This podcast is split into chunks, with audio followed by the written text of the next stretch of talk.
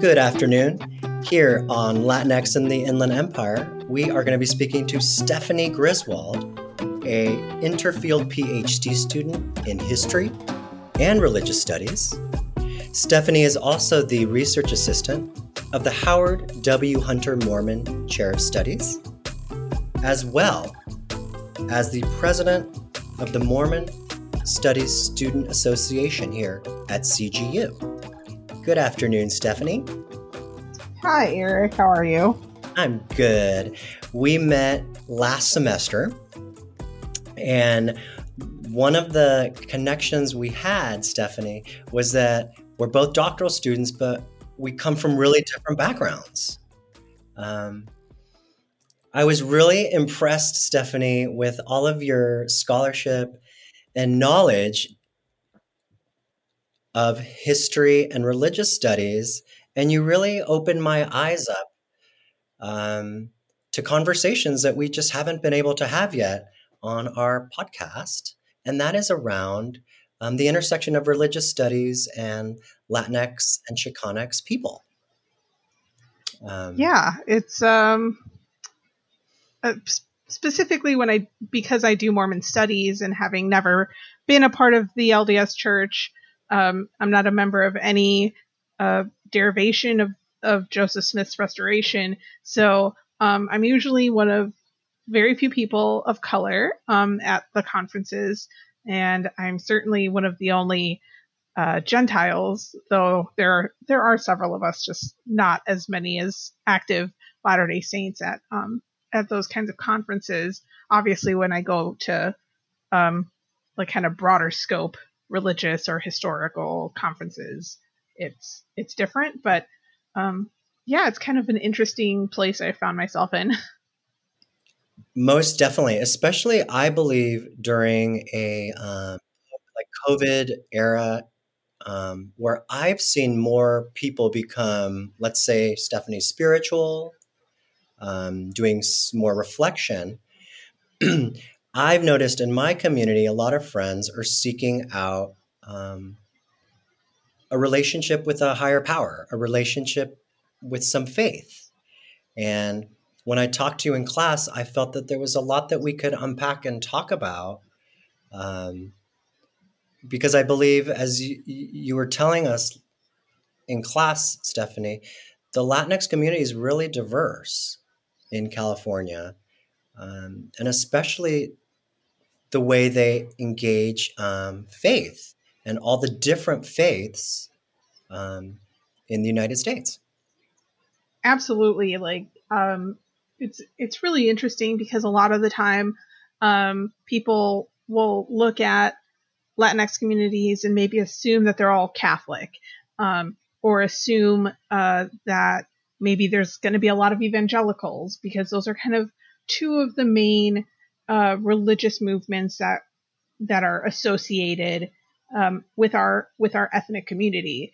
However, there's a ton of derivation in Latinx and Chicanx Catholicism, um, a lot of di- of diversity in the types of Christianity that our people engage with, um, and then there's non-Christian uh, Latinx people um, whether it's people trying to get closer to their ancestral roots through Santeria or Santa Muerte, or um, or trying to find their way to indigenous um, indigenous practices uh, from whatever native country or um, or heritage country that they associate themselves to, and um, and then of course, again with Mormon studies, people don't really think about Mormons as um, as Latinx, um, but it's one of the fastest growing religions in Latin America.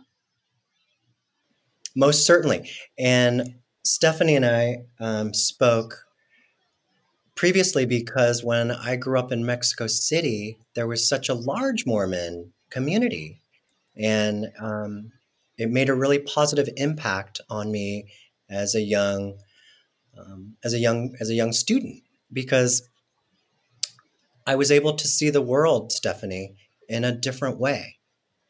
It was almost a privilege for me um, in Mexico City to to have the opportunity to talk about different religions in a safe place. Um, and like I learned, there's many, many Mormon Mexicans. And when I came to the United States, I, I felt like exactly like you said, people didn't want to let the Latinx people identify with different religions, or they were making um, kind of stereotypes, right? Or they weren't letting Latinx people self actualize their faith in a modern, contemporary time. Um. I, think that's uh, partially true, but I don't think that it's um, necessarily you know a 20th century thing or even a late 20th century thing. I think it's been kind of consistent. Um, and you know, not to get too theoretical, but that we have this this waspy notion of religion in this country, right? Like, um, you know, the top is is kind of um, that rugged frontierism, um, that rugged individualism, that Protestant ethic, um, that that is kind of in the ethos of being an American. Um, and so historically, um, Catholics in general, um, Mormons, groups that had a religious hierarchy, um, have been looked down on.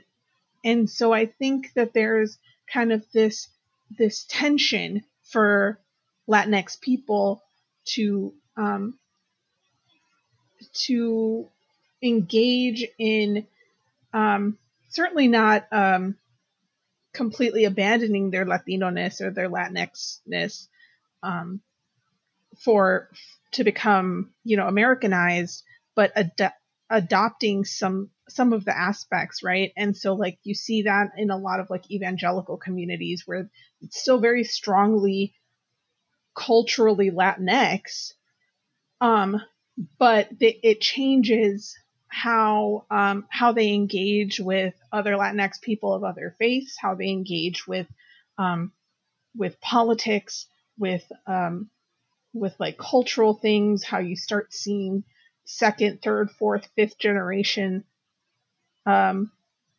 Latinx children not speaking Spanish, for example, or um, or not being particularly uh, emotionally invested in the their parents, grandparents' nation of origin, right? Um, and and I think it follows a lot of the uh, the trends that we can see in 19th century European immig- immigration to the United States. Um, so there's the religion I think plays a big part in in kind of how how that happens. Most definitely, Stephanie. Thank you for clarifying that because you're right, it isn't something that just appeared in the 21st century. but I do think that tension is really fascinating to talk about. Um, Stephanie, do you think that that tension for Latinx people in specific um, has gotten less tense? Or do you think that that is part of the politics of being a Latinx um, person in this country that um, that that's part of self-actualizing that that tension? Um, I I don't think it's less. Um, I think that there. I mean, the 2020 election kind of shows us that. Um, I think a lot of us. Uh, I, I so I'm first generation American on my dad's side, second generation American on my mom's side. Um, my dad is from Nicaragua. My my mom's family is from Mexico, and um, I have immigrant family members who consistently vote against their own self interest in favor of um, of voting for things that are more in line with them religiously, even though it doesn't affect them directly, right? So like you you do see that kind of tension with like, okay, I have my citizenship, and whether I understand certain policies or not is is not really the issue. It's where does my religion tell me to vote? And I think that that's um, part of the Americanization process because I think you see that also with, you know, with most Americans. Um, not most, that's the incorrect way to say that, but with like a lot of this, you know, say loud minority of voters, you kind of have that that trend, right? Um, and and it, it doesn't just stop with um, with people that have been Americans for generations, right? It, it, it's happening in our immigrant communities as well. Um, that you know someone can s- disparage your entire um, you know quote unquote race, and you still vote for them because they're anti-abortion or they're pro-choice or you know whatever. Um, so yeah, I think I think it's just part of the dynamic of um, for most immigrant communities um, to kind of have that tension of like, do I like follow like ethnic reasoning, religious reasoning? Can I split the difference and and being able to navigate that, um, not just politically but culturally?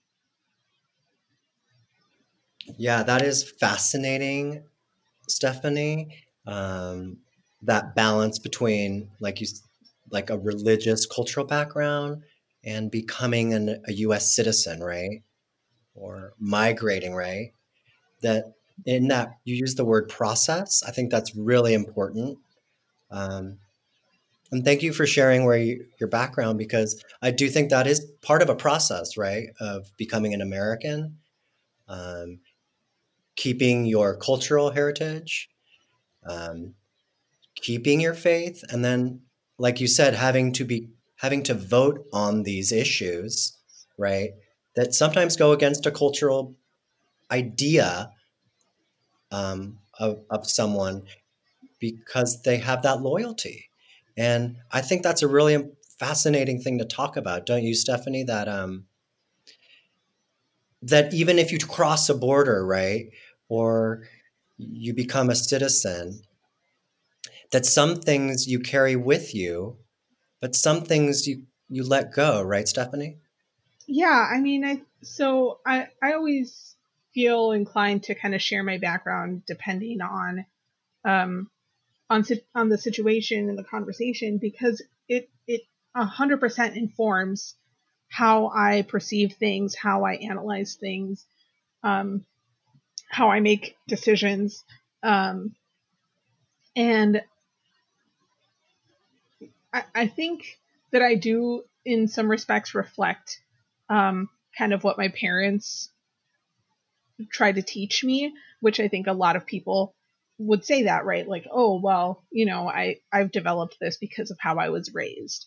Um, but at the same time, I, um, to the point of having no tact, I, I kind of um, overanalyze things and have a very direct sense of like, this is what I feel is right, this is what I feel is wrong, and and so that kind of uh, bites me sometimes. But um, but I think it's really important to kind of be upfront with your positioning. Like I I can tell you like, oh, I'm Catholic, but I'm not a good Catholic. Like I'm a terrible Catholic. I don't go to church every Sunday. Um, uh, we're we're in the Lenten season right now, and I have broken my Lenten sacrifice accidentally, like without unintentionally, I should say, um, multiple times, and it's only been like three days. but um, I I think it's um, it still informs what I do, um, and maybe not in a Catholicism that is identifiable to uh, maybe like uh, people from the United States, but it that's that's kind of something that that comes out in the research too. Is like there is a huge difference regionally in the United States, regionally in the continent, um, of how people um, express their Catholicism. Um, that's also the case in in a lot of religions, um, especially ones that have like a, a, a centralized governing body um, where there are things that are uniform, but um, like for example, liberation theology the way that it is um, expressed and practiced in Latin America is totally different than it is in the United States. Um, you you see a lot of the um, the more liberal work being done, activism being done in Latin America is supported by the by the Catholic Church down there. But in the United States, the Catholic Church is a very conservative um, arm of of religious involvement in politics. Like it's it's it's a tricky thing to navigate, and when you look at it just from an Amer like a U.S. perspective, um, you you don't always get the nuance of what migration brings to the United States and people's understanding of their own religion um, and how it's practiced in their native country versus the United States, and then how that trickles down generationally. That was really well said. And Stephanie, that's exactly why we wanted you on our podcast as a guest. Um, being a woman of color, if I may, um, in religious studies, I think is a really important positionality. Um, and th- thank you. Um, yeah. Most I, I live in a really uh, liminal space. Sometimes um, I'm I'm kind of white passing, but like then white folks tell me like, oh no, I can tell that you're not like straight up Caucasian.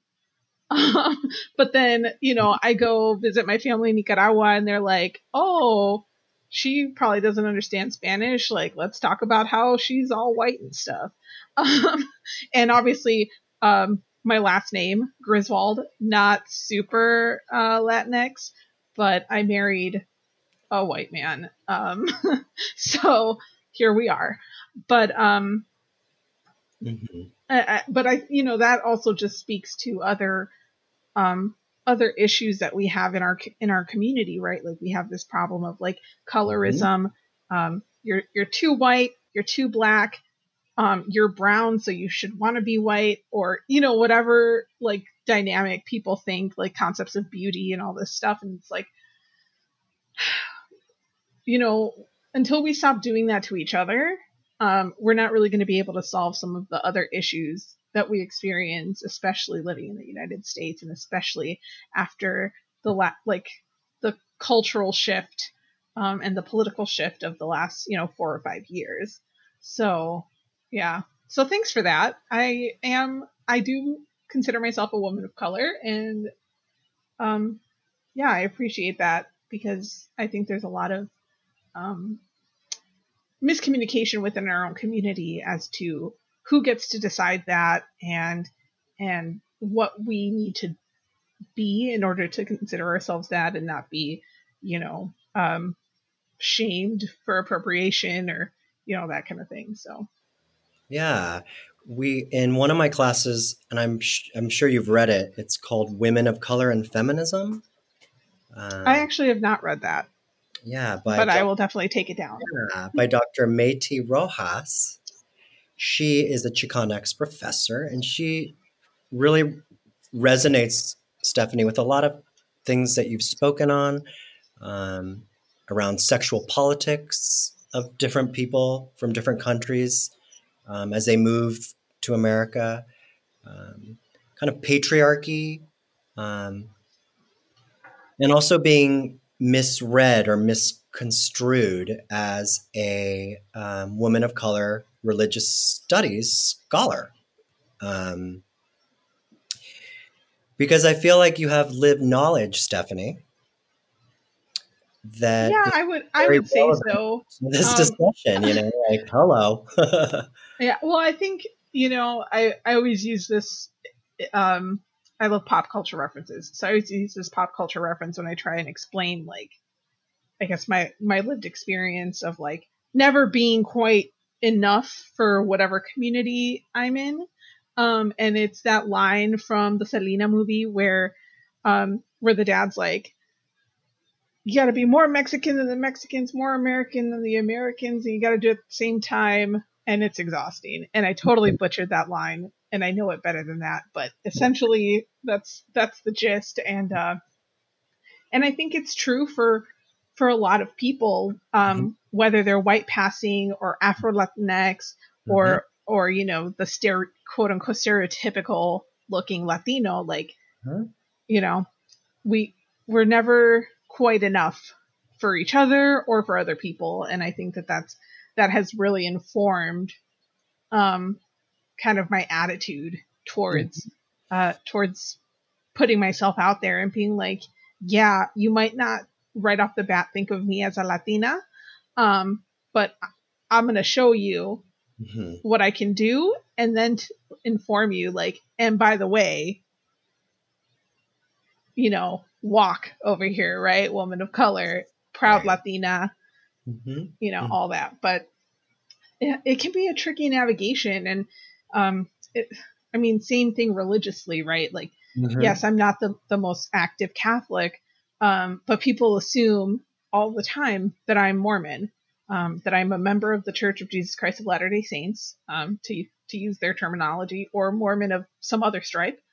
And uh, I'm like, no, actually, I I am not. Um, and I do this because I I don't study LDS people. I study fundamentalist Mormonism, and uh, and I I have a, a path in mind, but I study that group because they are understudied and underrepresented within Mormon studies, um, and usually the the kind of attention that they get is from their worst moments, and I can't um, stand by and let that define an entire community um, when they have like a long, rich history that, of course, has problems, um, but it, it, it, their worst moments can't define them.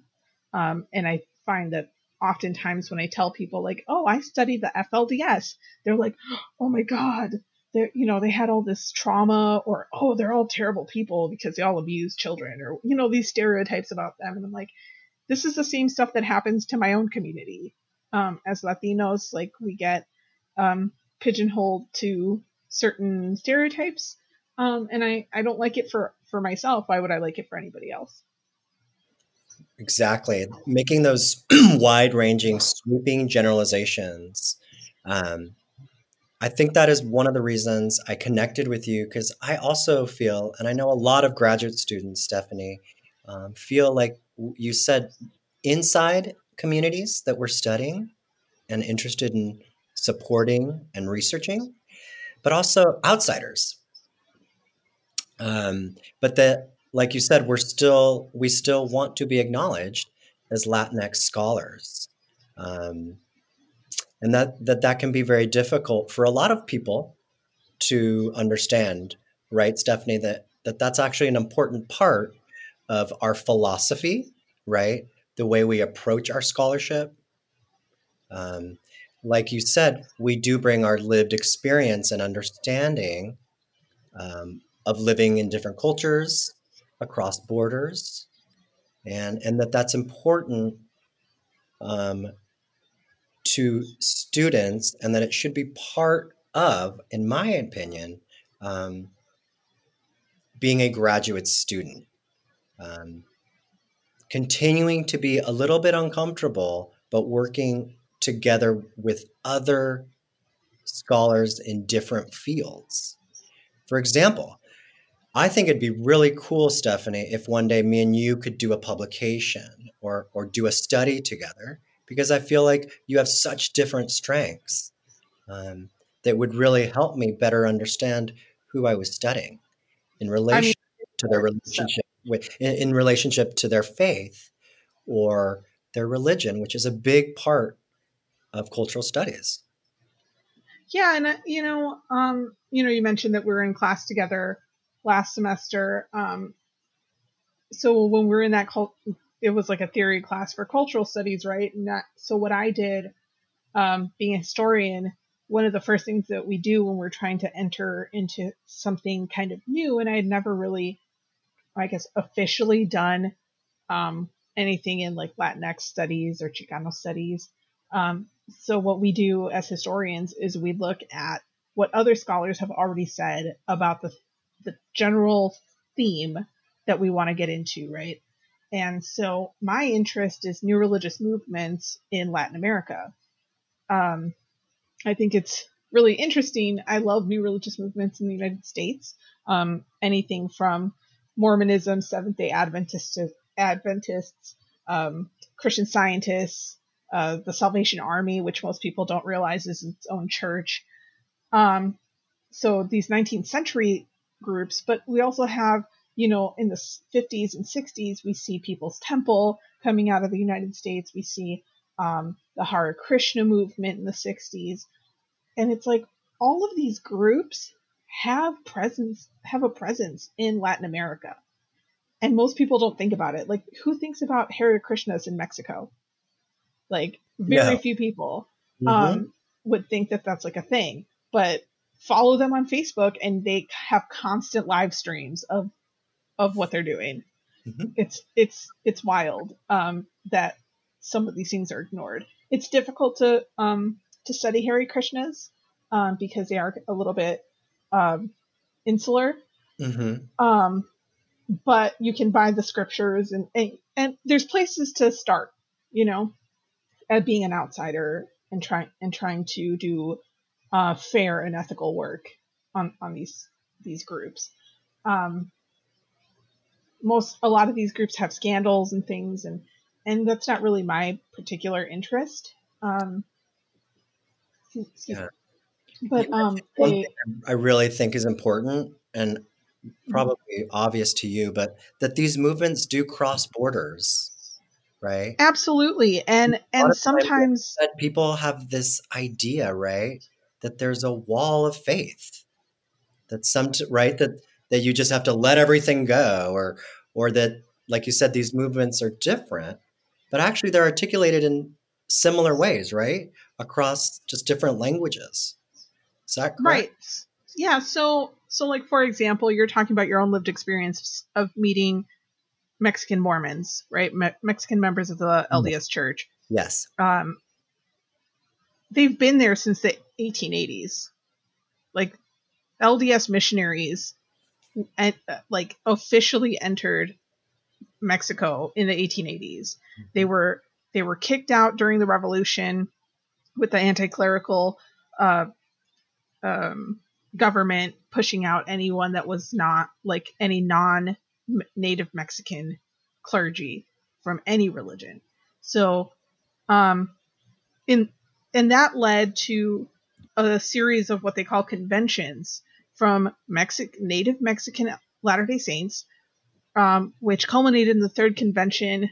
Uh, 1,200 or so uh, Mexican Latter Day Saints uh, withdrew from the church and said, "Hey, you know what? You're not giving us um, any authority in the bishoprics here. You're sending people from Salt Lake to run our churches, and like, why can't we do it? Eventually, everything kind of um, so- resolved, um, and and things got better. But there was a group from that third convention that completely broke off and and became fundamentalists, and very few people have really done the research on this. Um, Tom Murphy and Elisa Pulido are really the, the ones that come to mind. Um, there's uh, and Tullis, forget his first name, but um, those are like the three that come to mind that really do anything on Mormonism in Mexico in general. Um, and Elisa Pulido, she's a CGU alumna. Um, she just came out with a book on on these fundamentalist uh, Mormons in Mexico, um, because when people think about fundamentalist Mormons in Mexico, they think about um, white immigrants into Mexico that were escaping prosecution for practicing polygamy, um, and that that happened um, in the 1860s or 70s. Um, and you know, you have Colonia Dublan, uh, just several colonies. Um, that's where Mitt Romney's family uh, is is from. Um, they migrated there before um, the LDS Church got rid of uh, got rid of polygamy in 1890. Um, and so it was a bunch of uh, Anglo Americans moving to the borderlands on the Mexican side so they could practice their religion the way that they believed that they needed to. uh, instead of going to prison and having their family separated. Well, more groups like that um, developed, became uh, started the fundamentalist Mormon movement, and a lot some of them moved into these colonies and into these borderland areas. Um, and some of them intermarried with locals and things. Uh, but no one really thinks about the the what I call like the brown fundamentalists um, because there aren't a lot of them. Mm-hmm. Um, and so Elisa Pulido's book is kind of the one of the only like book length treatments of this fundamentalist movement among um, among indigenous and mestizo Mexicans. Um, and that's the kind of thing that I'm interested in, right? Like I'm interested in how these very white, very American religious movements cross into Latin America mm-hmm. and and work to convert indigenous and mestizo Latinx people to their to their faith and how that historical pro- like how that process has worked historically. That's more or less kind of my gig. You're yeah, it's quite a gig. I I it's really, my bag. yeah, I really like how you've really helped us visualize um, kind of like a current between right, let's say Mexico and the U.S. that that is kind of an open freeway where people um, are are doing new religious movements or practicing them on both sides of the border and they're in communication with each other. Is that correct stephanie?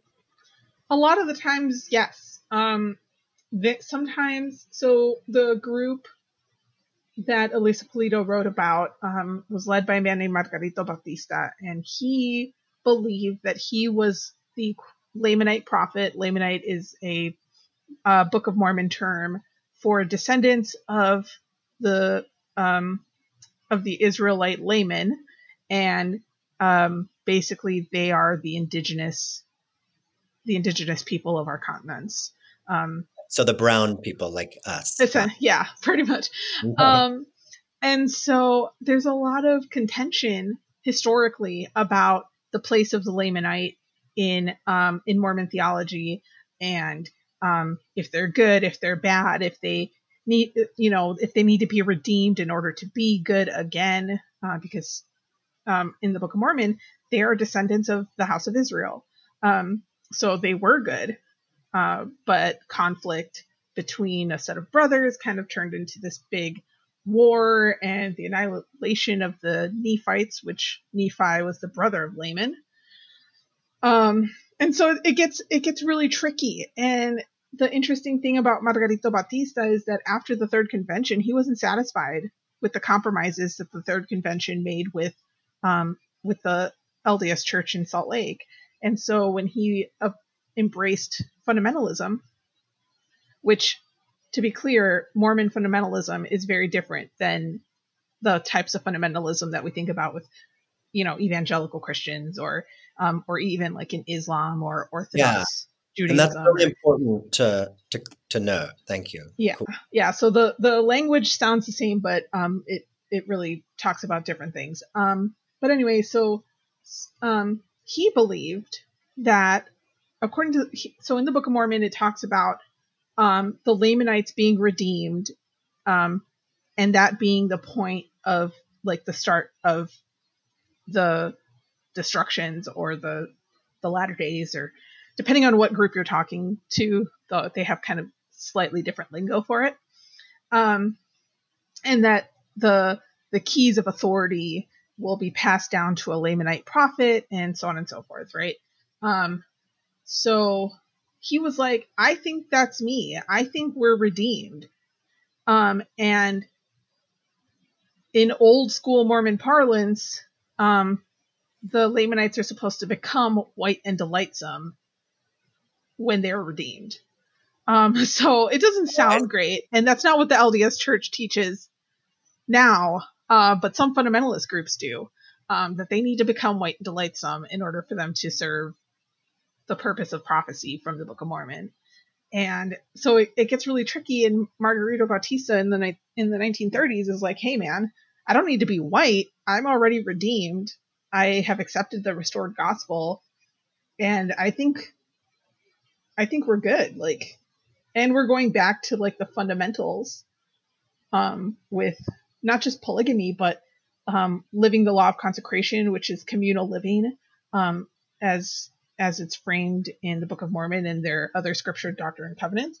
Um, they believe in a thing called the Adam God doctrine, which talks about um, God having been a real person, aka Adam, um, and then everything coming from like an actual physical deity that became, um, you know, kind of the more ethereal um, one that we think of when we think about God. And and he was like, "Yeah, I think I think we're ready." And but he did interact with white fundamentalists from Utah um, quite a bit, actually, uh, in the 1950s, and and then they just kind of didn't. Um, Bautista died.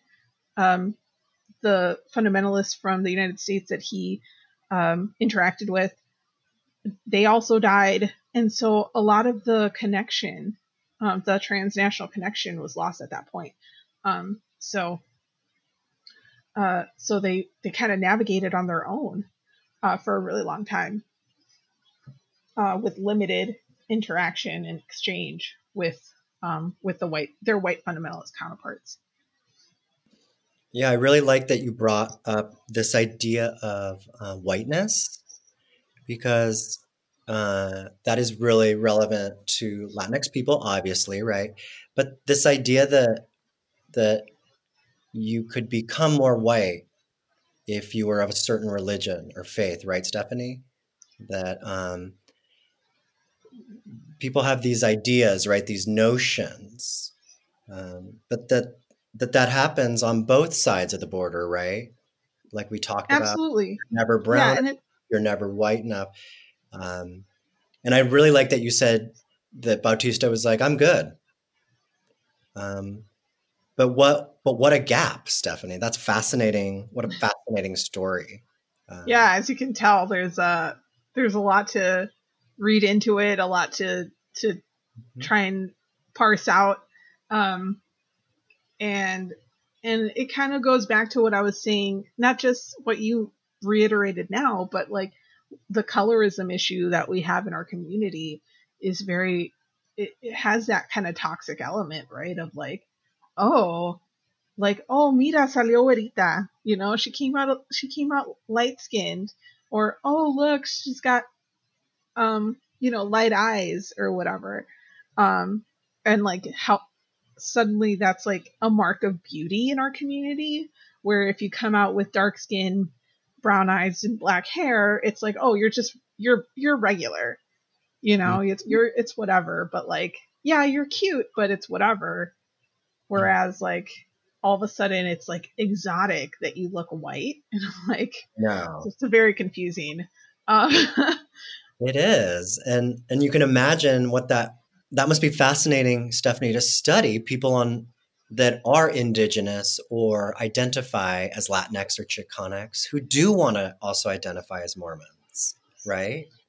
Who yeah, do, and that's, who do believe what, in that and that, that that's part of their identity. Right. Well, and that's well, that's kind of the tricky part, right? Like, um, in the late 1970s, um, the mainstream LDS church really took a, a hard look at themselves about some of their racial policies. And um, in 1978 is when they lifted their priesthood ban, um, which is the generic term for not allowing African American or Black people that were in the church to enter the temple to do their to do their um, their like baptisms and stuff. It had to be done by proxy up until that point. Um, and so like during that long hard look, that's when you start seeing a change in in the mainstream conversation about the Lamanites and the mainstream conversation about um, about Black bodies, including Afro Latinos. Um, and the church has been since then has been even before then, but has been growing like enormously in Latin America and in Africa, as well as among Latinos and um, and Black folks in the United States. So um, the mainstream church has really um, tried to um, kind of fix themselves as far as I, as, as far as I know. Like by no means are they perfect, nor is any other religion, um, in my opinion. But um, but it's very different now when you start looking at the different groups of fundamentalist Mormons and how they look at um, racial issues.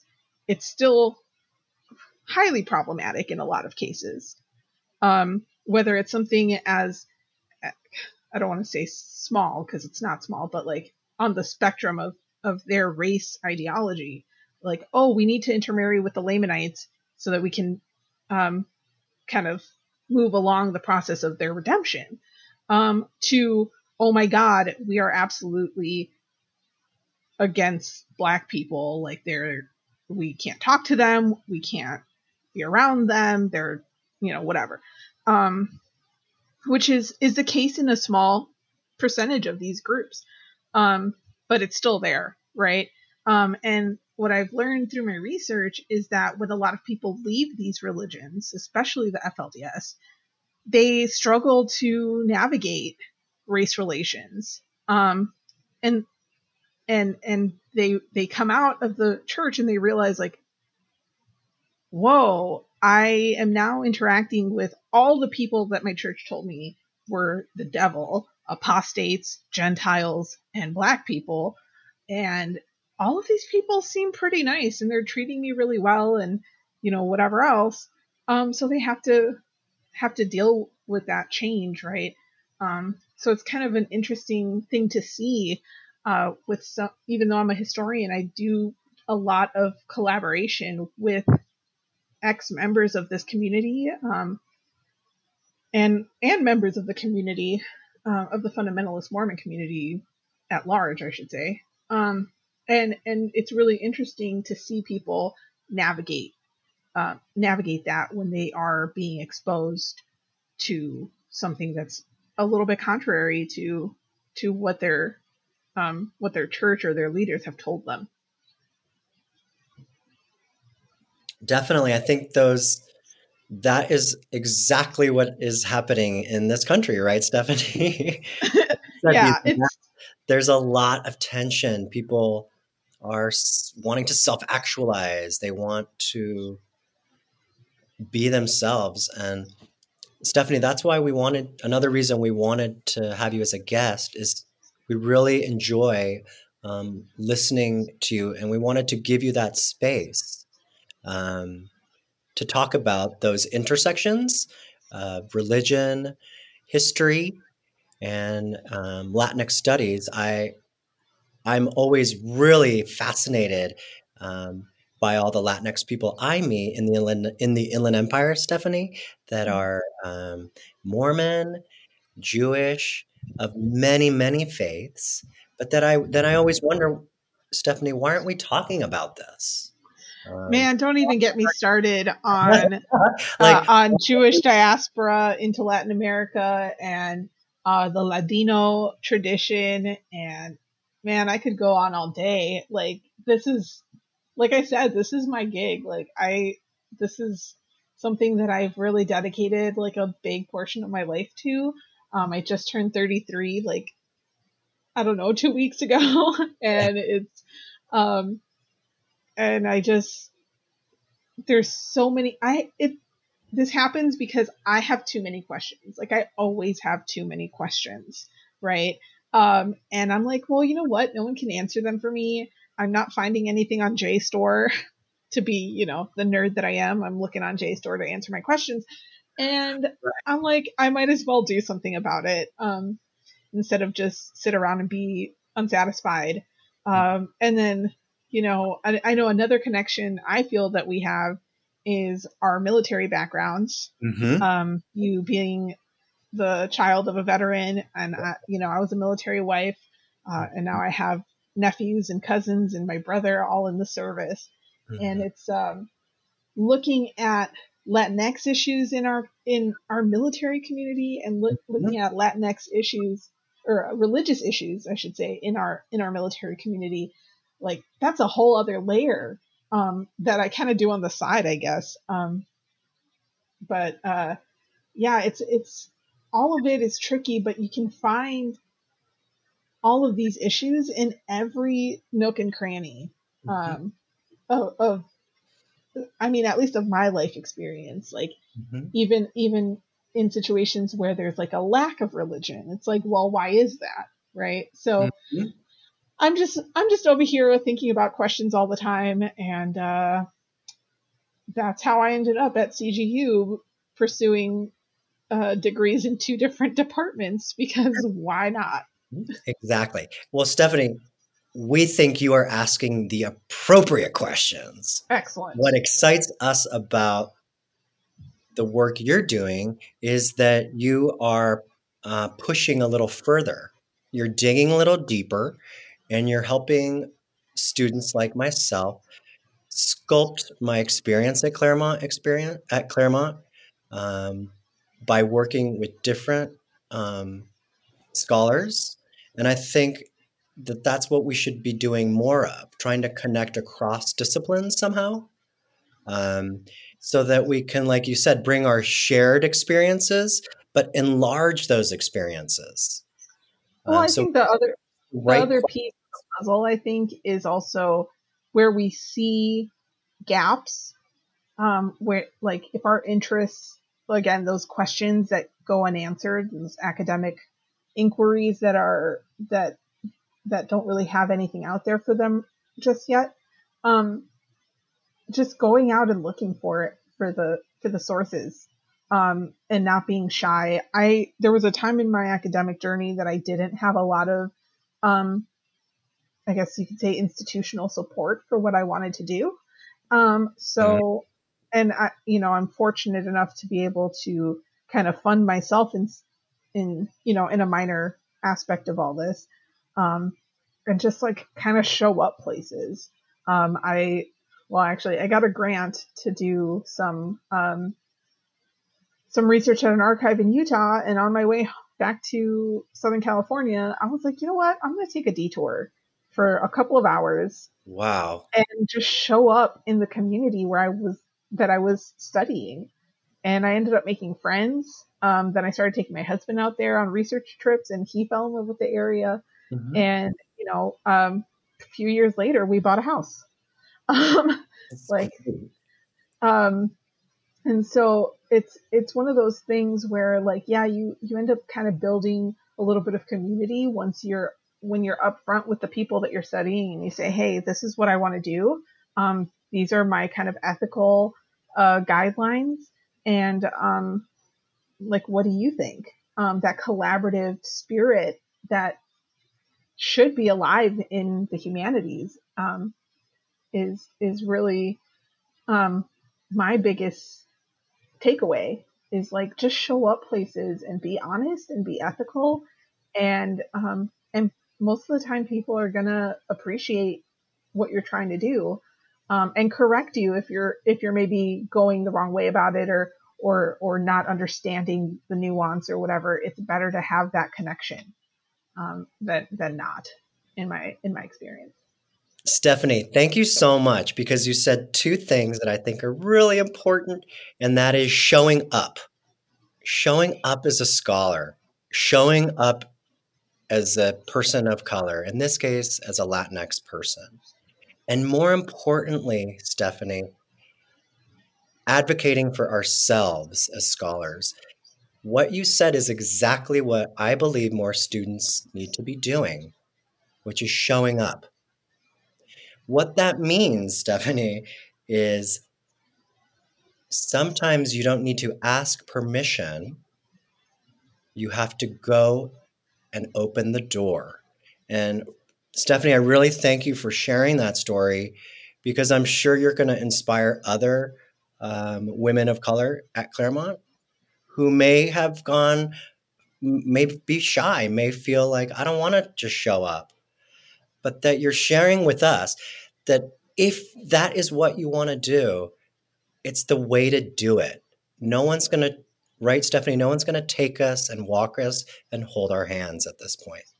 Um, I mean, they, they, might, they might, Um, my advisor, um, my advisor at CGU has been actually all the faculty that I've encountered at CGU, at, you know, being a second year student right now, like, um, have been so supportive and helpful and, um, you know, they, they take the time to like, hey, you know what? I don't know what I'm doing. Me personally, I'm a first generation graduate student. I'm the first person um, in my family for the last, you know, several generations, because we don't have much information about history before that, um, to to even get a bachelor's, much less a master's, and now pursuing a PhD.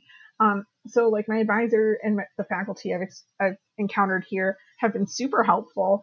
Um, but at the same time, they can't know everything. And when you're trying to go into something that's like kind of new, as I am, um, you know, they can they can only take you so far. And and sometimes it's just a matter of like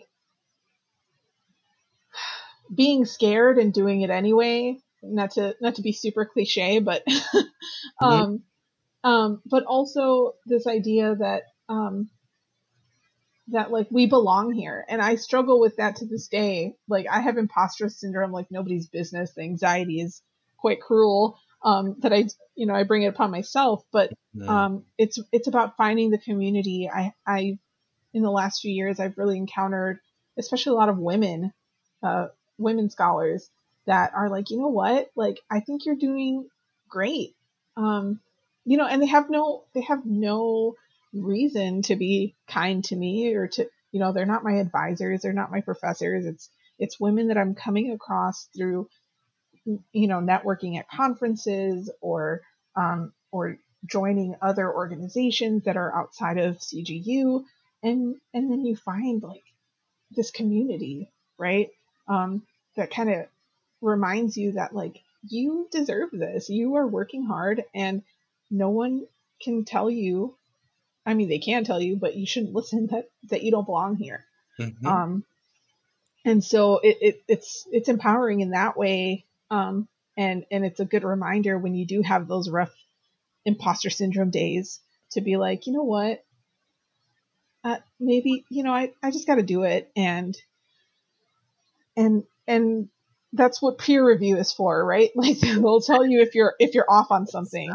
Um, mm-hmm. but but uh, just just trying, just just taking a risk, and and it's a it's a process, and I still struggle with it myself, but I think it's important um, to to say it out loud and to have other people hear it um, because they might need it just as much as I do. Most definitely, Stephanie. I want to thank you for taking the time this afternoon, um, for really reflecting on um, what you're doing here and more importantly, sharing really important insight and wisdom that's going to help a lot of other CGU students.